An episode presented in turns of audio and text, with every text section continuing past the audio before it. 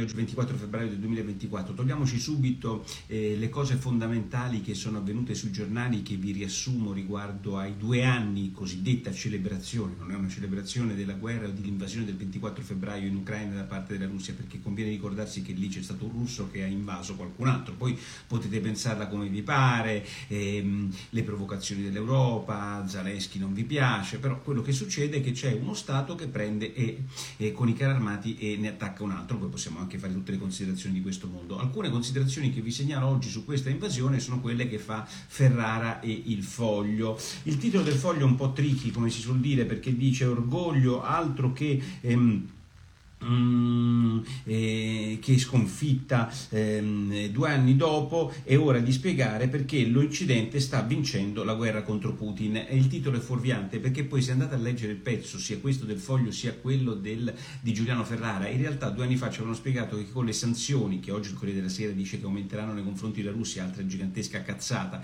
con le sanzioni e con la guerra eh, Putin sarebbe andato in ginocchio nel giro di pochi giorni. Non avrebbero mangiato non avrebbero avuto soldi avrebbero perso la guerra, non avevano più le armi, si è visto che Putin è stato molto più abile della Russia, molto più forte di quanto scioccamente la propaganda occidentale pensava di questa cosa.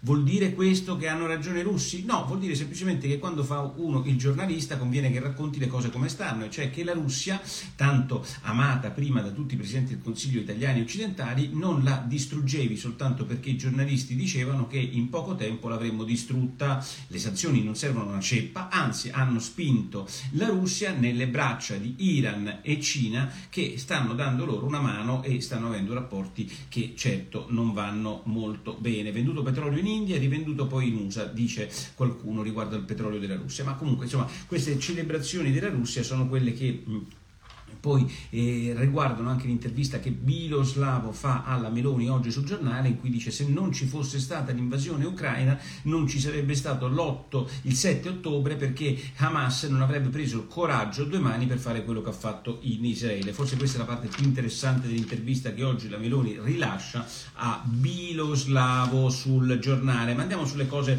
diciamo... Ehm, eh, più croccanti della giornata, fra un po' ci arrivo perché ci sono due o tre cose che mi hanno fatto venire il sangue al cervello. Intanto, vabbè, la prima questione riguarda Mattarella, politica che ieri dice intollerabile la serie di manifestazioni di violenza, insulti, volgarità di linguaggio che la politica e i partiti hanno usato in questo periodo. Tutti quanti hanno pensato e inteso le frasi di Mattarella riguardo a quello che, ehm, per esempio, De Luca ha detto della Meloni, cioè gli ha dato della stronza e anche... Ehm, cose di questo tipo. Il Corriere della Sera così la vede e la mette in prima pagina. Repubblica mi fa pensare che Mattarella intendesse proprio ridarguire il linguaggio della sinistra contro la Meloni perché Mattarella non l'ho trovato a Repubblica, se non in un boxino di pagina 5 di Repubblica, il che vuol dire che evidentemente Repubblica ha nascosto eh, il monito, l'incredibile monito del Presidente della Repubblica contro la sinistra. Se il monito fosse stato fatto contro la Meloni sarebbe stata la prima pagina, se avessi sussurrato contro il governo sarebbe stata la prima pagina ovviamente della Repubblica Repubblica, mentre essendo, e della stampa,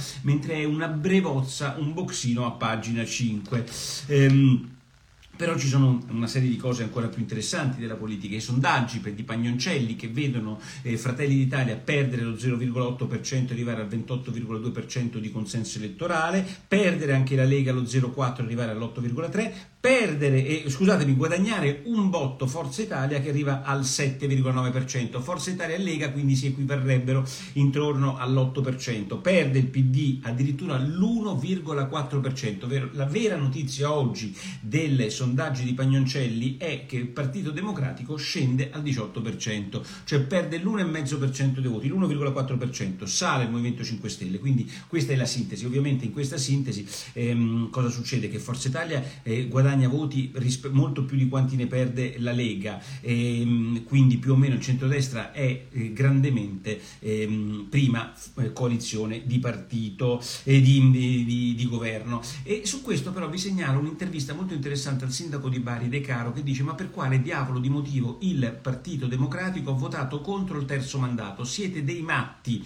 Era furibondo in questa intervista al Corriere della Sera come la riporta il giornalista perché dice sono rimaste soltanto 730 città in tutta Italia su 8.000 comuni che ah, non hanno la possibilità per un amministratore di, di guidare quell'amministrazione anche se votato per tre volte. In sostanza i sindaci del PT e i governatori della Lega sono alleati contro i partiti eh, che invece non vogliono il terzo mandato. L'unico partito che vuole il terzo mandato e che ha fatto l'emendamento che è stato bocciato da tutto il Parlamento si chiama ehm, Lega eh, di, ehm, come si chiama, di di Salvini, ma è talmente furibondo, è talmente furibondo De Caro che fa i parlamentari di questa minchia, dice, non dice esattamente così De Caro, ma è esattamente quello che pensa, provassero a prendere le preferenze, perché quelli non vengono mai votati con le preferenze, a differenza di noi sindaci che facciamo un culo così, i presidenti della regione che si fanno un culo così per amministrare, i presidenti della regione non hanno le preferenze, ma hanno insomma un altro tipo di voto, come sapete, però i sindaci e, e, e, e i consiglieri comunali sono lì che combattono voto dietro voto e vogliono prendere la preferenza e dice quindi... Ehm, e siamo stati traditi dai parlamentari che non si sono mai dovuti cercare un voto. Sono tutti dei catapultati, no? Li mettono là, tipo la Piccolotti, la fidanzata di Fratoianni, che ieri ha fatto un'operazione eh, che i giornali di destra non si sono lasciati sfuggire perché eh, si è presentata alla Camera dicendo alle 8 di mattina doveva fare un discorso e ha detto ho fatto la levataccia, mi sono dovuta svegliare alle 6. E allora apre di cielo, la destra dice, eh beh, benvenuta nel mondo in cui eh, chi lavora qualche volta si sveglia alle 6, cara parlamentare Piccolotti della sinistra sinistra estrema. E, ehm, la questione però del terzo mandato non piace al Fatto Quotidiano che fa un approfondimento su due pagine dicendo la casta del terzo mandato, gli amministratori che vogliono eh, rimanere in sella per più di dieci anni. Beh, insomma, capite che su questa cosa c'è una grande divisione. Poi ieri ci sono state delle manifestazioni a Pisa pro-Palestina e eh, dei ragazzi sono stati manganellati. La scena dei ragazzi manganellati non piace a nessuno, anche non ragazzi manganellati. Chiunque venga manganellato non piace a nessuno. E ovviamente la sinistra ci è andata su come un pesce, manganelli facili, Giannini, eh, parla, parte sempre del fascismo. Quando c'è un pezzo di Giannini oggi su Repubblica si parla sempre, sempre del fascismo. E eh, l'argomento retorico usato da De Luca, da Giannini, da tutti quelli della sinistra, a 90 anni fa c'era bisogno di una tessera di partito per lavorare, e, e non c'è Farinacci ma ci sono le marce su Roma, non è esattamente la stessa cosa, ma ci ricorda il fascismo. Però mh, mm, quello che voglio dire su questa roba del corteo eh, di ieri, eh, quella che c'ha la figlia che è andata al corteo, il professore che ha intervistato che dice sono stati malmenati, eccetera. Ragazzi, Oggi eh, eh, eh, Piantedosi, che viene messo sotto accusa, certifica eh, che ci sono state dal 7 ottobre, dal 7 ottobre, saluti a Londra Pulvirenti 89, dal 7 ottobre in Italia ci sono state 1023 manifestazioni pro-Palestina, 4-5 pro-Israele, ma queste lasciatele perdere perché nessuno è per Israele, 1023 cazzo di manifestazioni pro-Palestina. E soltanto nel 3% di queste 1023 manifestazioni ci sono stati degli scontri per lo più le manifestazioni dove ci sono stati gli sconti non erano autorizzate e non c'era un percorso concordato. Cioè ieri gli angioletti che sono stati menati dai cattivi poliziotti torturatori volevano andare a, eh, da, davanti alla sinagoga eh, eh, a Pisa. No, scusatemi, spiegatemi una cosa.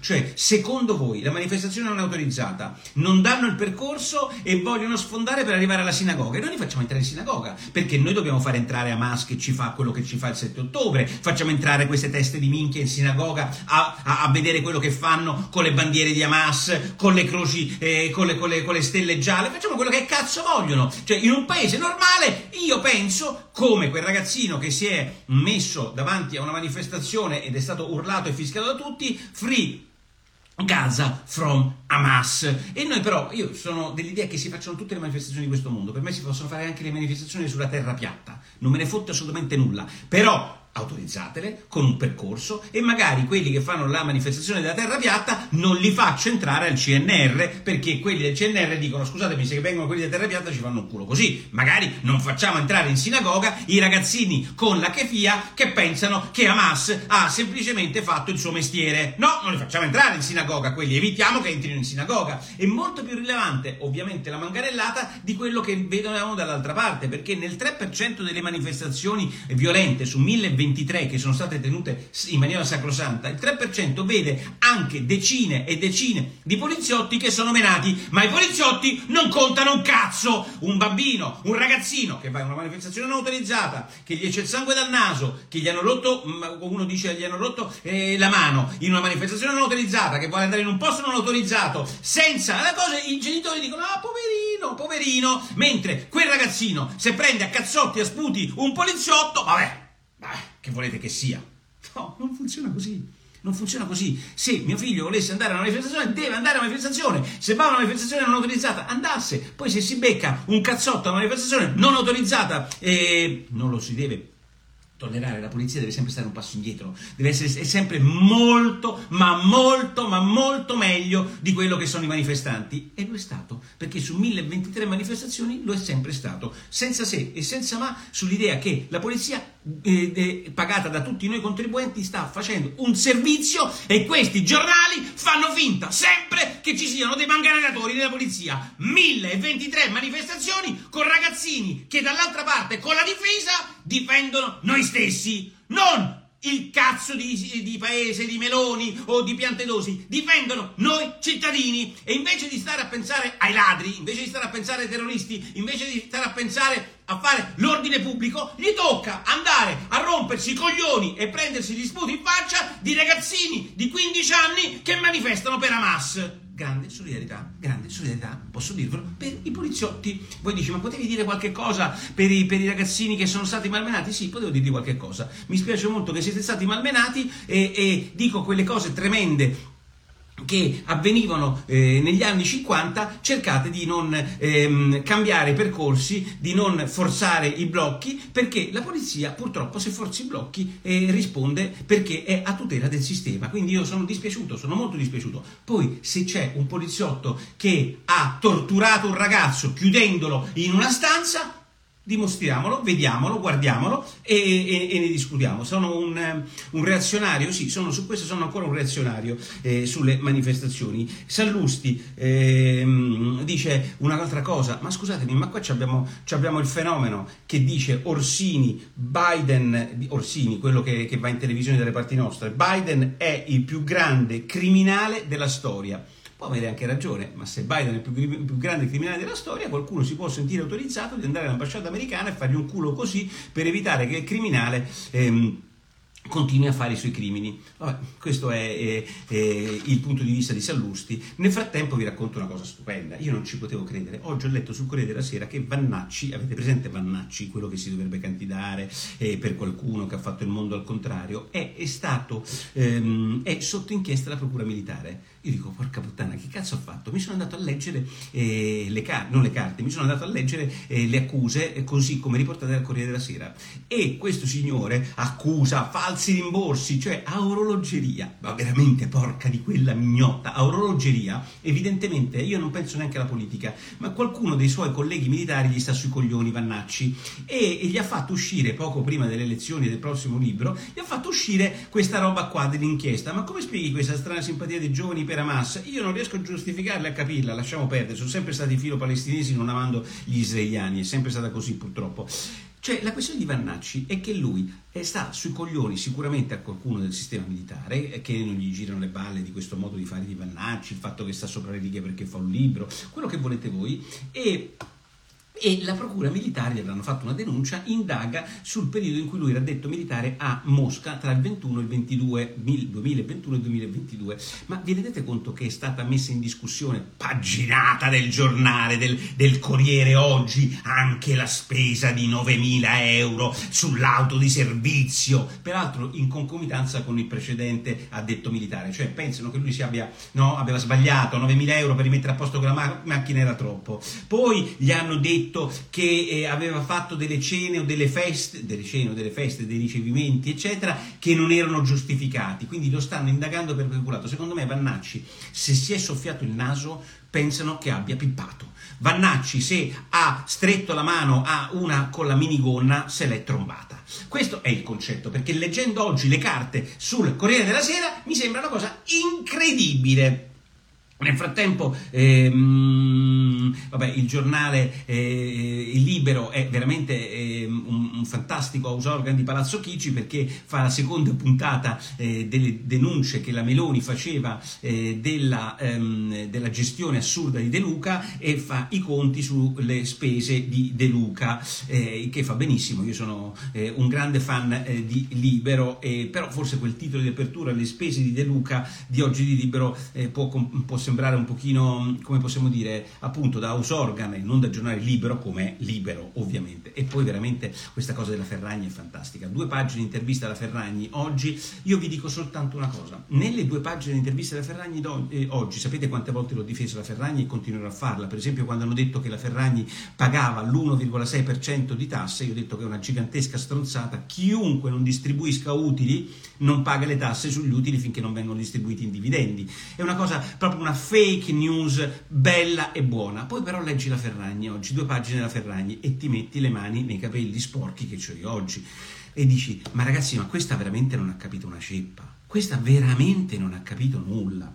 Eh, la beneficenza tra niente e poco era comunque un bene che veniva fatto. Ma tu stai zitta, ma dopo le cazzate che hai fatto, dopo quella comunicazione che hai fatto, tu dici che la beneficenza tra niente e poco era comunque del bene che veniva fatto, ma c'hai veramente la faccia come il culo. Io la difendo sulle questioni tecniche, ma non sulle questioni politiche. Ma come cazzo gli viene in mente a una che eh, viene beccata ad usare beneficenza e vendite dove lei ci mette poco nulla insieme? Come cazzo ti viene in mente di dire, beh, vabbè, ma meglio di niente facevo? Ma come cazzo ti viene? Ma allora non hai capito cosa pensa la gente di quelle stronzate ipocrite che avete fatto? Poi dopo, voglio dire, la Ferragni subisce la domanda dei giornalisti. Io non prendo mai in giro i giornalisti perché ovviamente quando c'hai una persona difficile da intervistare come la Ferragni, ma che pensate? Gli dicono brutta stronza che cosa hai fatto? È ovvio che chiunque intervisti la Ferragni deve avere con lei una sorta di complicità e una sorta di accordo d'accordo nel fare l'intervista, quindi io non faccio nessuna polemica perché è uno scoop oggi intervistare la Ferragni. Però questa domanda io non la perdono ai giornalisti. E la domanda è questa. Eh, senta, questa è la domanda che fanno i due giornalisti della Ferragni, la beneficenza eh, aspetta, la beneficenza, la sua ehm, avrebbe Ah, eh, senza la beneficenza, questa è la domanda che fa il Corriere della Sera alla Ferragni. Senza la beneficenza, le sue società avrebbero incascato di più? Cioè, voglio dire, se, se, lei non avesse detto di fare la beneficenza a Balocco, lei avrebbe intascato di più. E lei dice probabilmente un pochino sì. No, scusatemi, voi mi dovete spiegare. Lei su Balocco ha preso un milione per, per, per, quella, per quella, roba lì. Di beneficenza scopro oggi 50.000 euro che ha pagato Balocco, 50.000 euro. Allora i giornalisti dicono a lei, alla buona, alla santa Ferragni, scusi, ma se lei non avesse fatto la beneficenza, peraltro l'ha fatta Balocco, avrebbe preso di più rispetto al milione che lei ha preso? E lei dice probabilmente sì. Ma voi, ma voi, vi rendete conto di che cazzo stiamo parlando? Io devo dire la verità che quando ho letto oggi l'intervista della Ferragni non ci potevo credere. Io, non, io, lo dico ai suoi consulenti, ai suoi amici, non la fate parlare. Questa vive in un mondo completamente suo. Questa non ha capito dove cazzo si trova. Continua a vivere in quella gigantesca bolla. Secondo me Fedez non vive in quella bolla non vive in quella bolla, questa vive in una bolla di moda, di, di, è, è, il diavolo che veste Prada, avete presente quel giro lì? Ma questa non ha capito. Come si fa a dire Vabbè, lasciamo perdere. Nel frattempo Travaglio se la prende con Vespa perché dice che ha intervistato la Meloni, quindi eh, io eh, dice che l'ha intervistata senza mm, eh, le interviste troppo spesso, eccetera. Io vi invito tutti quanti a vedere l'intervista che Travaglio fece anni fa al Presidente del Consiglio Conte in una te- in trasmissione clandestina, ma guardate le domande che faceva Travaglio a Conte, inevitabili quando è un Presidente del Consiglio non lo mandi a fanculo, e guardate quelle di Vespa alla Meloni e non vedrete le differenze, come diceva un vecchio vecchio ehm, diciamo, gioco della settimana enigmistica. Cazzullo oggi fa uno dei pezzi che mi hanno fatto capire, finalmente io ho capito cosa è successo a Cazzullo. Cazzullo è cambiato, Cazzullo era una persona seria, lo è ancora ovviamente, diciamo moderata. Oggi Cazzullo sta, stringe, sta facendo l'occhiolino alla sinistra più politicamente corretta che esiste. Ma che cazzo è successo in Cazzullo? Secondo me Cazzullo ha capito che non riuscirà a fare il direttore del Corriere della Sera e vuol fare il, il direttore della Repubblica. Io sono convinto che Cazzullo si è spostato a sinistra perché vuole fare il direttore della Repubblica. Qua lo dico e qua lo nego, ma mi sembra evidente. Oggi leggo un pezzo eh, di Cazzullo che, come sempre intelligente ovviamente, ci spiega perché ci sono i rischi nelle grandi aggregazioni private dei grandi monopolisti della tecnologia e se ne accorge oggi. Se ne accorge oggi e io dico perché te ne sei accorto oggi? Perché c'è Elon Musk, cioè quando c'era Bill Gates, quando c'era eh, Zuckerberg, quando c'erano tutti i precedenti non se ne accorge. Oggi c'è Musk e quindi c'è un problema. E poi eh, alla fine svela proprio il suo problema, che è soltanto con Musk e non con Bill Gates, che mi sembra che ha iniziato per primo a fare il grande monopolio di internet, come direbbero quelli che parlano male. E cioè dice, ma d'altronde c'è, eh, voglio dire, fa un paragone imbarazzante con Cristoforo Colombo, che poi è stato messo in ceppi eh, dagli imperatori, da, dai re eh, di Spagna. E dice più, dovremmo fare più o meno così anche con questi nuovi, mh, diciamo, conquistadores come Zuckerberg, come Musk e come Gates. No, non dovremmo fare così. Grazie, grazie che non li mettiamo in ceppi. Anche perché non si capisce l'origine del potere per mettere in ceppi quelli da chi dipenda. Ma comunque almeno i re di Spagna dipendeva dal Dio, mentre da questi non so da chi dipenda. Ma il punto fondamentale è che ci spiega perché c'è una differenza tra Bill Gates, che a lui evidentemente non dispiace tanto, e Elon Musk. Beh, Microsoft... Ehm, Gates compra manoscritti di Leonardo e invece Elon Musk impone ai figli nomi di algoritmo. Eh, questo è lo snopismo. Questo è Repubblica. Uno che scrive questa frase, tra l'altro non comprendendo il personaggio dell'uno e dell'altro, Musk, eh, oltre a, eh, a, dare i nomi di algoritmo ai figli, eh, ama l'antica Roma come se fosse un, uno storico alla Cazzullo. E Bill Gates compra i manoscritti di Leonardo e poi va in aereo con Epstein nell'isola in cui si trombano le ragazzine. Quindi insomma è proprio complesso che questa frase che ha appena raccontato eh, Cazzullo, ma è il concetto che capisce il prossimo direttore di Repubblica. Facciamo una scommessa, il prossimo direttore di Repubblica è Cazzullo. Nel frattempo Ultima cosa vi segnalo di buon giornalismo, Gianni Trovati, Gianni Trovati sul Sole 24 Ore vi spiega per filo e per segno ehm, che cos'è questa nuova emissione del BTP valore che parte lunedì sui mercati, sono questi BTP che se te li tieni per tutta la scadenza ti danno un piccolo premio, 0,7 per, 7 per 1000, 0,7%. Questo premio fa sì che il rendimento di questo titolo di Stato a 6 anni sia del 3,77%, poi ci devi togliere il 12,5% di tasse, il 3,77% ogni anno per 6 anni. Quanto rende un BTP diverso da questo a 6 anni? Il 3,43, quindi questo è un BTP che rende, se lo tenete ininterrottamente per 7 anni, 6 anni, più di quanto renda un BTP normale. Conviene, non conviene? Insomma, Gianni Trovati ve lo spiega sul vostro, eh, sul Sole 24 Ore, lo spiega davvero bene, uno di quei pezzi che leggi sul Sole 24 Ore che ti ricordano il vecchio Sole che spiegava le cose invece di occuparsi ehm, di politica. Quindi molto buono il pezzo di Gianni Trovati oggi sul Sole 24 Ore e vi lascio eh, alla lettura della Ferragni perché veramente eh, tutti poi dicono ah ma chi se ne frega della Ferragni o della Ferragni, però vi voglio leggere la risposta, no? ve la voglio ricordare perché sennò ehm, vi manca un pezzo della giornata. Allora, ehm, la benefic- eh, senza la beneficenza le sue società avrebbero incassato di più, chiedono i giornalisti duri e puri, senza la beneficenza le sue società, Chiara Ferragni avrebbero incassato di più? Probabilmente un pochino sì. Quindi lei si è sacrificata, ha fatto la beneficenza e ha rinunziato agli incassi della società. Tutte cazzate tutte cazzate. Ma una che viene beccata col sorcio in bocca dice: C'ho il sorcio in bocca, non mi rompete i coglioni, mm, non lo farò più. Oppure c'ho il sorcio in bocca perché io mi mangio i sorci. Va bene tutto, ma tutta questa specie di. I, e, e, poi, e, poi, ovviamente non poteva mancare, ovviamente io mi occupo delle minoranze, de, insomma le stronzate che potete immaginare. Imbarazzante, imbarazzante. Continuo a difendere la Ferragni contro le fake news, ma la Ferragni è veramente il prodotto di quella roba là. È un incrocio tra Cazzullo e la Schlein. time.